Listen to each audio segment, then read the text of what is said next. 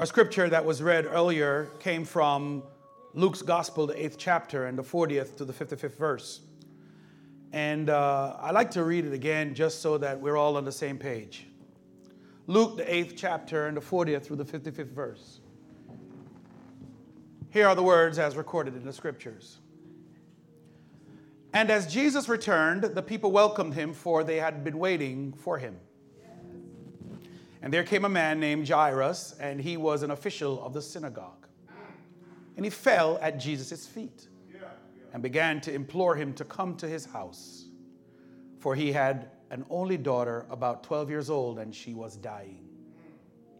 But as he went, the crowds were pressing against him. And a woman who had a hemorrhage for 12 years and could not be healed by anyone came up behind him and touched the fringe of his cloak, and immediately her hemorrhage stopped. And Jesus said, Who is the one who touched me? And while they were all denying it, Peter said, Master, the people are crowding and pressing in on you. But Jesus said, Chill, whoa, whoa, whoa. Someone did touch me, for I was aware that power had gone out of me. When the woman saw that she had not escaped notice, she came trembling and fell down before him and declared in the presence of all the people the reason why she had touched him and how she had been immediately healed. And he said to her, Daughter, your faith has made you well. Go in peace. While he was still speaking, someone came from the house of the synagogue officials saying, Your daughter has died. Do not trouble the teacher anymore. But when Jesus heard this, he answered him, Do not be afraid any longer, only believe, and she will be made well. When he came to the house, he did not allow anyone to enter with him except Peter and John and James and the girl's father and mother.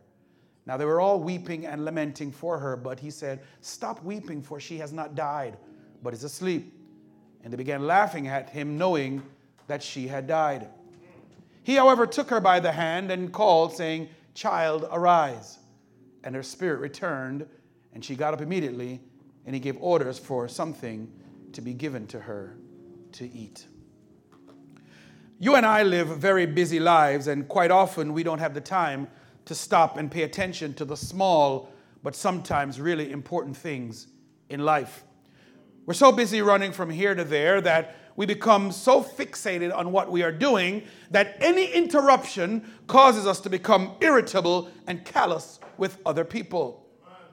But today I want to show you how, even when we are on the most important of missions in our lives, it is always appropriate to be interrupted for the work of the kingdom of God. And so I've titled this message quite simply, The Divine Interruption. The Divine Interruption. At the beginning of the text, it said Jesus returned. Right? If you look back at the beginning of the text, it says, and as Jesus returned. Well, that's an important distinction because I want to set the context up for you about what is getting ready to happen you need to understand a few things about what happened prior to Jesus' return. Prior to returning, Jesus was actually in what we call Gentile territory. He had just right now freed a demon possessed man and he had cast the demons out of that man into a herd of swine. This is what Jesus had done while he was in the other side of the region. Now, now for a Jewish person, they would understand that this would mean that Jesus was doing something in a place that was very unclean. Here's what I mean. Before Jesus returned, he was in what we call Gentile territory. He was, he was hanging out with where all of the non Jews were. Secondly, he was having an encounter at a cemetery where dead people were. The other thing is that Jesus was now with a demon possessed man. And then finally, pigs were present. All of these reasons, when the writer is telling us the story is letting us know that Jesus was in an unclean place, dealing with unclean pigs, hanging around unclean and demon possessed people, and he was in a cemetery. Everything points to Jesus, this wonderful man, hanging around everything that was once unclean. So now Luke picks up the text and he says, Now Jesus returned to the other side. This is what the text tells us. And now Jesus has now gone from the Gentile side to now the more Jewish side. The, the clean side, as it were. He left all of that unclean stuff and he's now coming to the clean stuff where the Jews were. Now, what you need to understand is that as Jesus left the unclean side, he's now on the clean side and he's making his way. And the text tells us that there was a whole crowd waiting for him to come. So they're all on the banks of the Galilee waiting for Jesus now to come from the other side. Jesus now gets to the other side, and the text tells us that when he gets to the other side, he is met by this man called Jairus. Jairus, the text tells us, is a high official of the synagogue. In other words, it's literally like that, that Jesus, when he came from the unclean side to the clean side, the first thing he met was a very clean rabbi, so to speak. He's like, it's like he's coming and he's meeting with now the Pope or he's meeting with the former president of the United States. He is coming from the unclean side. Did I say it out loud? To the clean side. Just see it. it. You see, and Jairus, the text tells us that he comes to Jesus, and what does he do? He falls to his knees, right, at the feet of Jesus. This, think, think of the imagery. This high ranking official, this bishop, this, this pope, falls at the feet of Jesus in front of all of these people. Can you see the imagery? And the text tells us now, now what's interesting about this is this high ranking official is probably on the order of like a Nicodemus. And if you remember Nicodemus, Nicodemus came when to Jesus? At night in secret. But now, this particular high ranking official, he comes in broad daylight in front of all the people and he falls to his knees and he falls at the feet of Jesus. How scandalous is this? Jairus came boldly to Jesus. And the thing about this is, Jairus, for all of his accomplishments and all of his credentials and all of his education, Jairus is desperate. Jairus' daughter is dying. And Jairus is desperate. So Jairus falls at the feet of Jesus. Now, now, what you need to understand about this desperation is that when you are faced with no other options, when the doctors have said all that they can say, and they say that they've done all that they can do for you, when you have tried all the advice and all the remedies, all that everyone can think of, when people, that's the time when most people come looking for Jesus. You get to the place where, you know, I hear you, I hear what you're saying, but but I need me a little more Jesus. And as the worship team sang, this is the time when you say, Jesus, do not pass me by when you're faced with insurmountable odds and it seems like all hell is breaking loose around you, all of a sudden the money doesn't matter. The house and the car doesn't matter. The job and the career does not matter. Matters is I need to get to Jesus.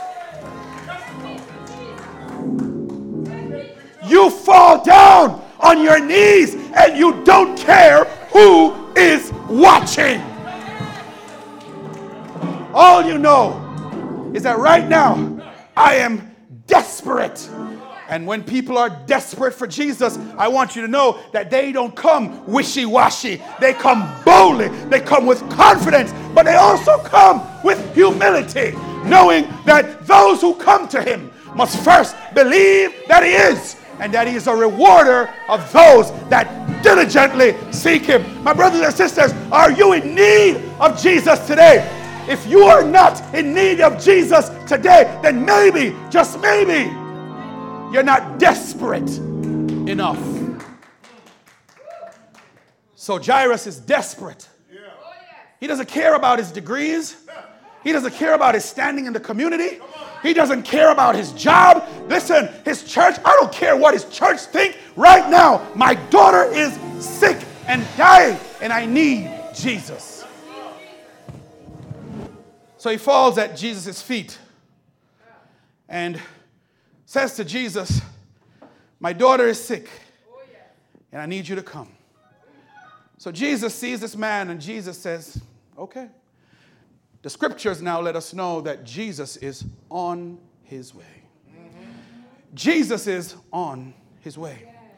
Jesus is on a very important mission for the kingdom of God because what Jesus is about to do is to raise this man's daughter and make believers out of everyone. Everyone's going to see this wonderful miracle of Jesus raising the dead, and they're going to be convinced of the glory and majesty of God. Jesus is doing important work. Make no mistake about it. He's on his way on a mission from a high official from the synagogue. The bishop has given Jesus on a mandate, and Jesus is following through. Jesus is doing important work. But the text tells us that on his way, there is a woman that interrupts him. Jesus is on his way on important business. And this woman interrupts his work. Now, I want to set this up for you because this woman has been sick for 12 years. The Bible tells us that she has an issue of blood. And the, the, the thing about it is, is Jesus has a high reputation too. He's known as the great healer, the great physician. He has all this high reputation. And this woman presses her way through the crowd and interrupts Jesus. Now, here's the problem that I want you to see in the text. Number one, she's a woman. There are strict boundaries in Jewish culture about where what women can and cannot do. It is inappropriate for a woman to touch the rabbi. Don't touch the rabbi. Secondly, she is sick having been sick for 12 years, points to the fact that this was not some ordinary problem with maybe, say, her menstrual cycle or anything of that nature. She's been sick with an issue of blood, a hemorrhage for 12 years, which means, church, that this woman's problem is she may have, have, have what, cervical cancer. We don't know, but whatever it is, it's something bad that is causing her to lose blood for 12 years. And, and, and the Gospel of Mark tells us that she's seen every doctor, spent all of her money, and nobody can help her. Do you have any idea what it's like being sick for 12 years and no one can help you? No one can save you? No one can bring aid to your situation? And if you're losing blood, you have no you have any idea how weak and frail and sickly she has to be or how, what she has to do in order to make sure that she has more blood to lose? I want you to see that this woman is desperate. But here's the part in the text that is most troubling.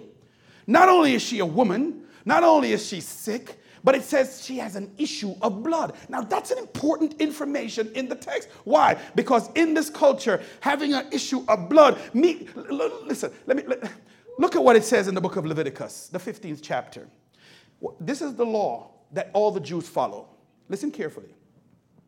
Leviticus, the 15th chapter, and the 19th through the 31st verse.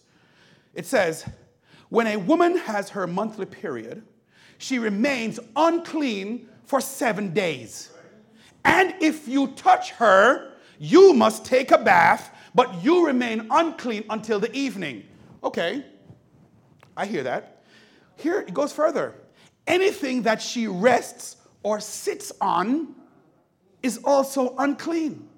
And if you touch either of these, meaning anything that she sits on or rests on, you must wash your clothes, take a bath, but you still remain unclean until the evening.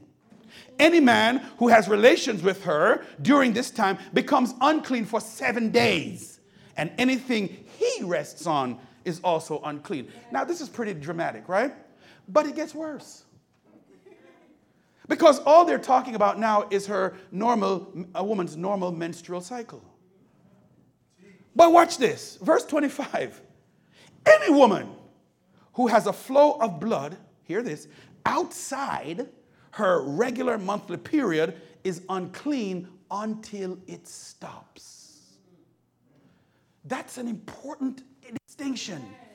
Because as long as she has a blood condition, she's unclean perpetually until it stops. Now, what did the text tell us? This woman had an issue of blood for how long? So she's been unclean for how long? So, can you imagine the stigma that is placed on this woman because she is unclean? Listen, in her condition, it is so bad that if she walks into this room, and you see, I got my glass of water right here. If she walks into this room, the first thing I need to do is cover it. Even though she's in the back of the sanctuary.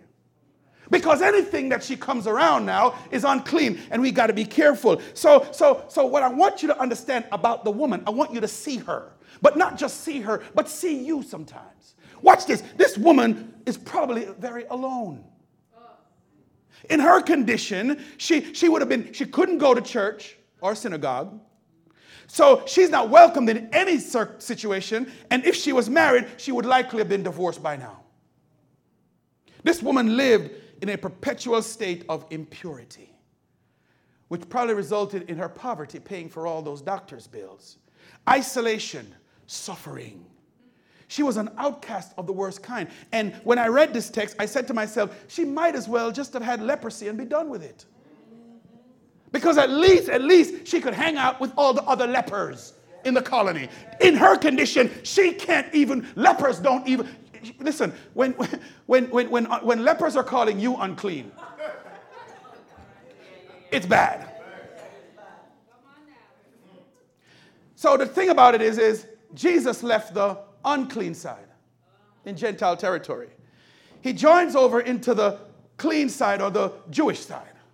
And he's met now with an unclean woman who interrupts the work he's doing for the clean bishop. You see how I'm setting this up? You see where this is going? The 12 year issue is a problem. But I want you to understand something about the 12 year issue. The gospel writing is gospel writer is setting us up so that we understand that this woman is so sick that every possible social, political, cultural norm that you could ever think of, that you could ever be used to, is something that she can't participate in. This woman is all alone. Abandonment is the word that I use here. She had a 12 year issue. She's an unclean woman. She presses her way through the crowd to touch the rabbi, the clean rabbi. She's taking the risk of, remember what I said, anything that a woman touches who has an issue of blood, what does it become? So she's going to have the nerve to touch Jesus? To do what? To make Jesus unclean? Who does she think she is? But as I said to you before, my brothers and my sisters, there is something about being desperate that brings you to the Master. Are you desperate enough to want to get to Jesus? So, the question I have for you as, as, as we walk through this is what's your 12 year issue? Maybe you're thinking, I can't get the kind of job I want because I don't have the level of education that I need. That might be your 12 year issue. You're thinking that maybe nobody will want me because I have all this baggage. That might be your 12 year issue. Maybe, maybe you feel like you need cigarette or pornography or something. Well, that might be your 12 year issue. But don't think it's always bad, the 12 year issue. Sometimes the 12 year issue looks like this. Maybe you think that you have to do the work because if you don't do it, then the job won't get done. Maybe you're just a little high and mighty. That's a 12 year issue as well, if you're hearing me. Maybe, maybe you think that nobody can do the job better than you, so you might as well do it yourself. That could be a 12 year issue. Seems like you got some control issues going on. You, you, you know, you, you, you, maybe you've got to be in control of all situations. Maybe you've got to make sure that, that if you are not there, then, then the church is going to fall, fall apart. Maybe you think you're the only pastor that can pastor the church as good as you just might have a 12 year issue. You get angry at the slightest provocation or over the simplest things. You, you just might have a 12 year issue. How about this one? You, you yell at your kids because they remind you of their father or mother who left you. Sounds like you got a 12 year issue.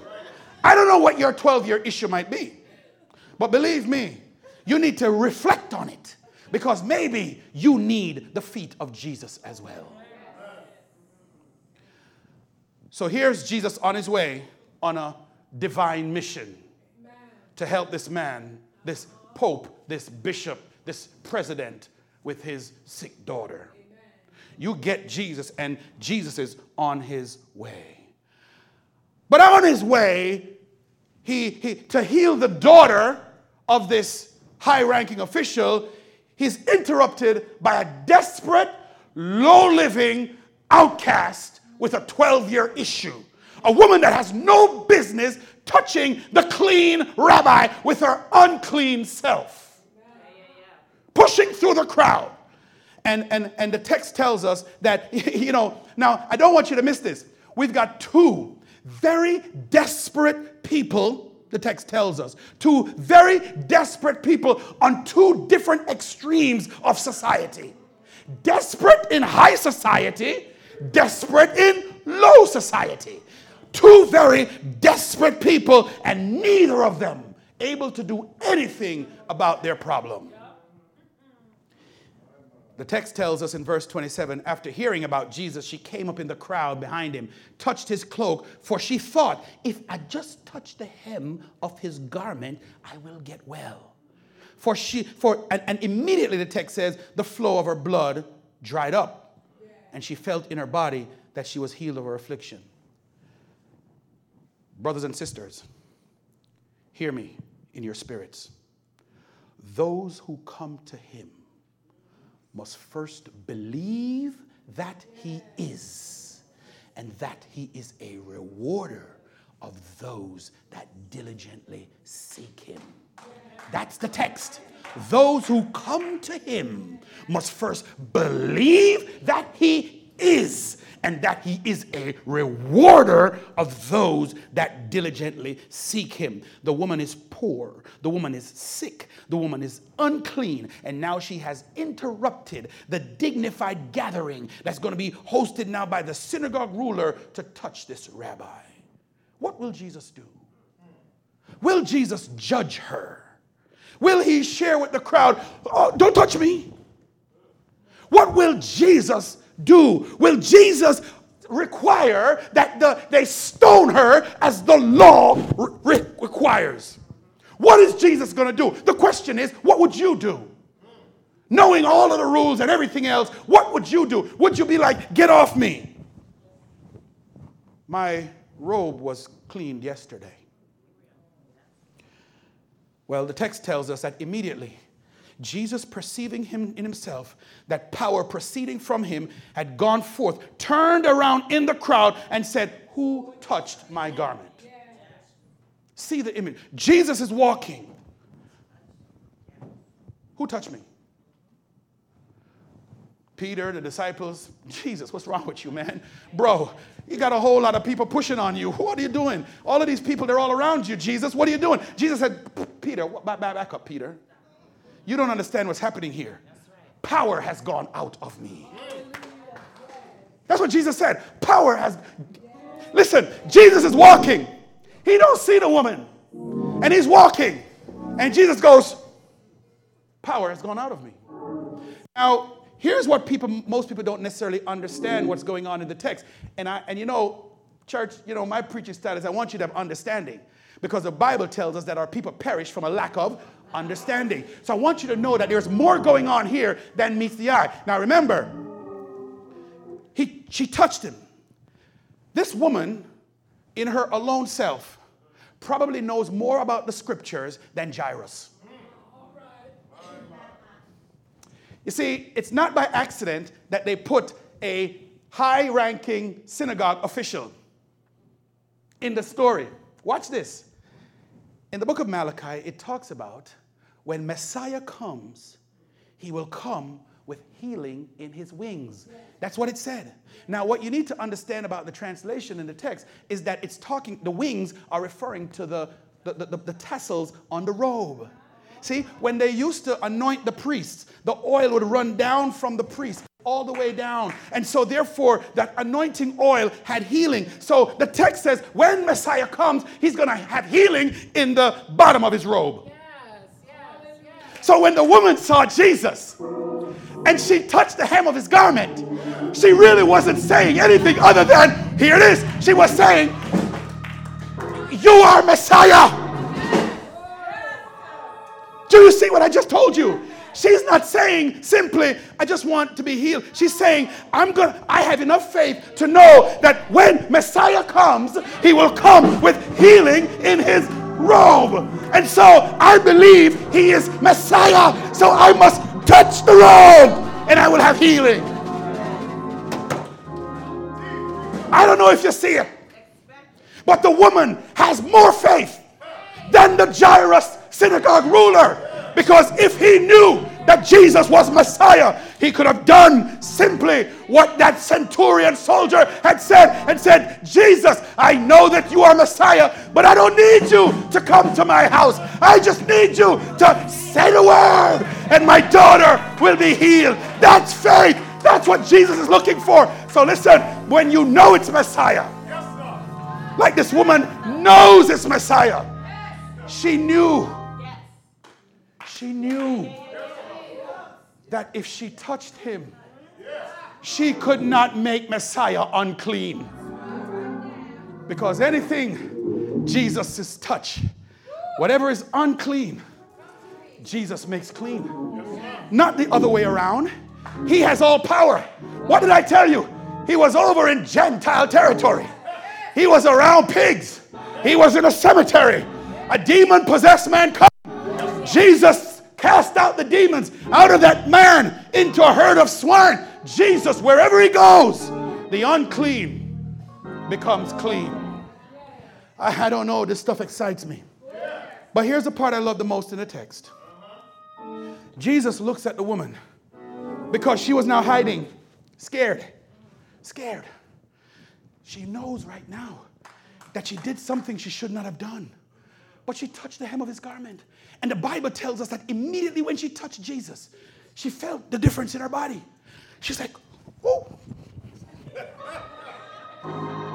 she just dipped. And Jesus said, Who touched me? And he's looking around. And then he fixes his eyes on her. And she realized now that she got busted. It's in the text, it's in the Greek. she got busted. And she said, the text says, says she comes trembling, scared. I didn't really mean to touch you, but I'm desperate. And I know that you're Messiah. Because the Bible says when Messiah comes, he will have healing in his wings. And so I took the risk of being ridiculed by all of these people who knows my story for 12 years. But I'm so desperate I had to touch you. But I really shouldn't and I'm sorry, Lord. Forgive me. It is one of the most sensitive things in the Bible. And most people miss it. Look at what Jesus did when this woman ex- risked the exposure of what she had done. Jesus, in one of the most beautiful things in all of Scripture, looks at her and he says, Daughter. You see that one word? Daughter? Here's what I want you to see, church.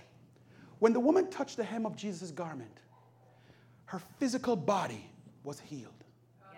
But I told you that she'd been carrying around the shame for over 12 years, which means that she was an outcast. Sometimes you can have healing in your body and your soul still be a mess. And Jesus looked at her and he says, I know your body's been healed, but now I need you to feel like you're part of my family again. So he calls her daughter, which is an expression of relationship. He didn't just say woman, this no name woman, go. He, no, he says daughter. He affirmed her, daughter. And, and, and what did he say in the text? I'm not making this up. I'm not making this up. He said to her, Daughter, your faith has made you well. You're completely healed, body and soul. In other words, you don't need to feel like an outcast anymore. You don't need to feel like you are a nobody. You are now coming from, you are my daughter now.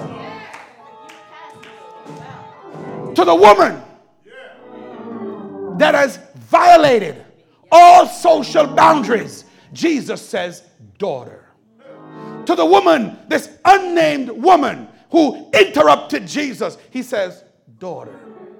To the outcast on her knees, Jesus says, Daughter. To the poor, destitute, desperate, and unclean woman, Jesus says, Daughter. You see, and I don't want y'all to feel left out because lest your brothers feel left out. To the man who grew up without a father, Jesus says, Son. To the man that is struggling to feed his family, Jesus says, My son. To the man that can't find a decent job because of your past, Jesus says, My son. To the man that can't get free of his addiction, Jesus says, My son. Jesus offers a complete reversal from the curse that has brought you tremendous social, religious, or personal pain. Jesus didn't only heal this woman's body, he healed her soul, and he will heal yours as well. But as I, as I get ready to kind of bring this to a close, I just want to make sure y'all see everything in the text. As Jesus was healing this woman, they came to Jesus. Remember, he was on a mission for the Pope.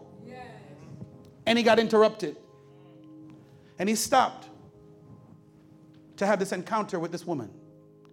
While Jesus was wasting time with this woman, because he could have gotten to Jairus' house. Because what did they say? Jairus said, My daughter is dying, which means she's not yet dead. So Jesus wasted time, and by the time Jesus wasted all his time with this woman, Jairus' daughter has died. So word comes to Jesus saying, Hey, Jairus and Jesus, no need to bother. Jairus, your daughter has died. Watch this.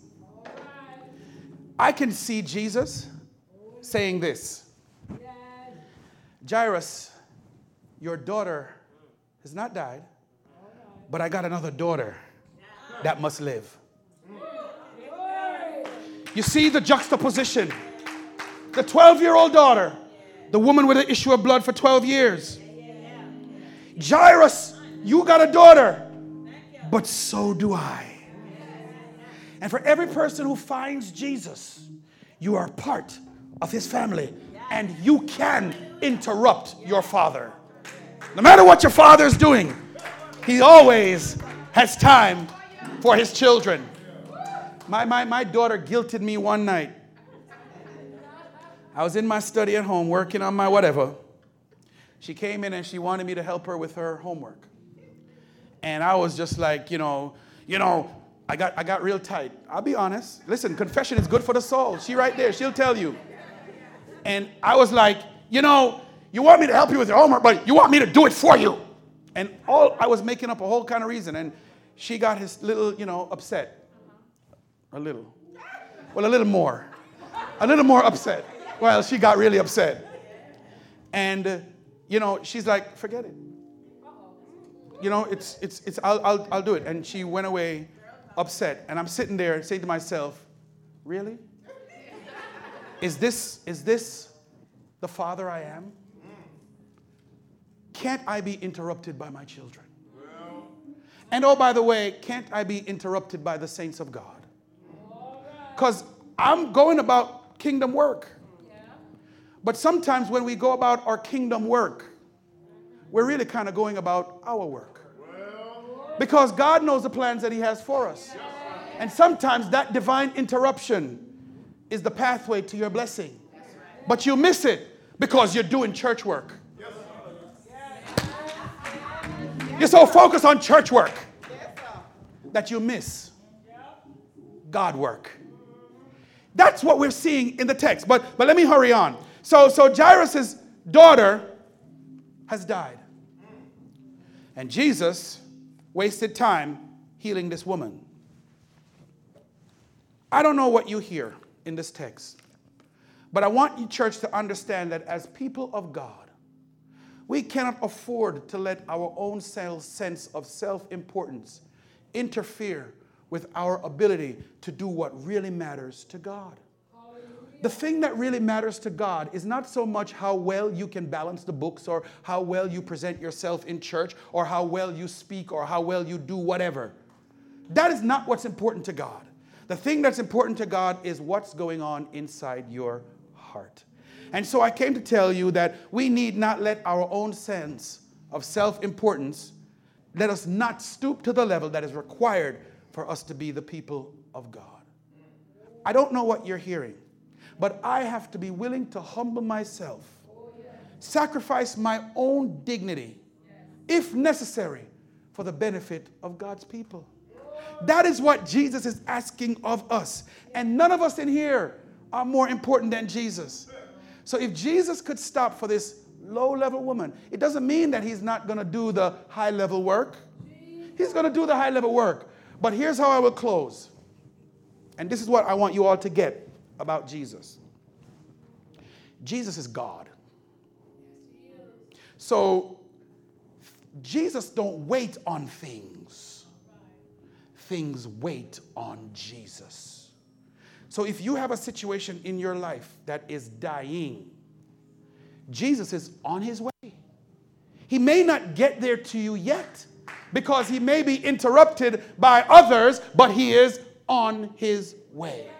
And watch this. And even if, as Jesus is on his way, that your situation dies and falls apart, don't worry. He'll still come because he can still raise the dead.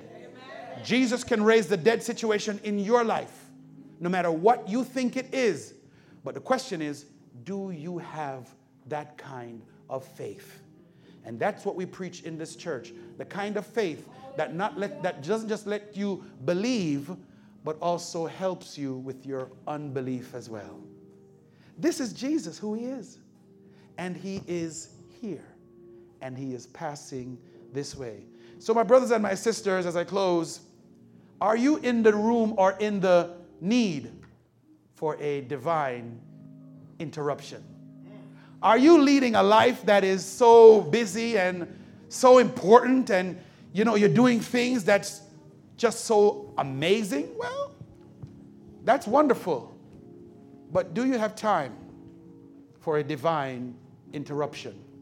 Are you desperate enough to want to fall to your knees? You know, the other thing that I think is remarkable in the text is that I said Jesus left the unclean side and he came to the clean side, right? And when he got there, this high ranking official did what? Fall to his knees at Jesus' feet. But what did this low level woman do as well? She fell to her knees at Jesus' feet. So you and I are somewhere between a low person and a high person by whatever standard you choose. But the beauty in the text is that no matter where you are on the spectrum of the socio-economic ladder, every knee shall bow and every tongue shall confess that Jesus Christ is Lord to the glory and honor of God. So if you are here today and you have not yet found the feet of the Master, brothers and sisters, Jesus is passing this way today. And do not let him pass you by. If there's things in your life that is crowding you that you just can't get to him, we offer him to you. Don't let the naysayers or everyone around you is telling you, well, you know, that's churchy stuff. Listen, we are witnesses to the fact that what was once lost, he found. And he waited for me, and he will wait for you.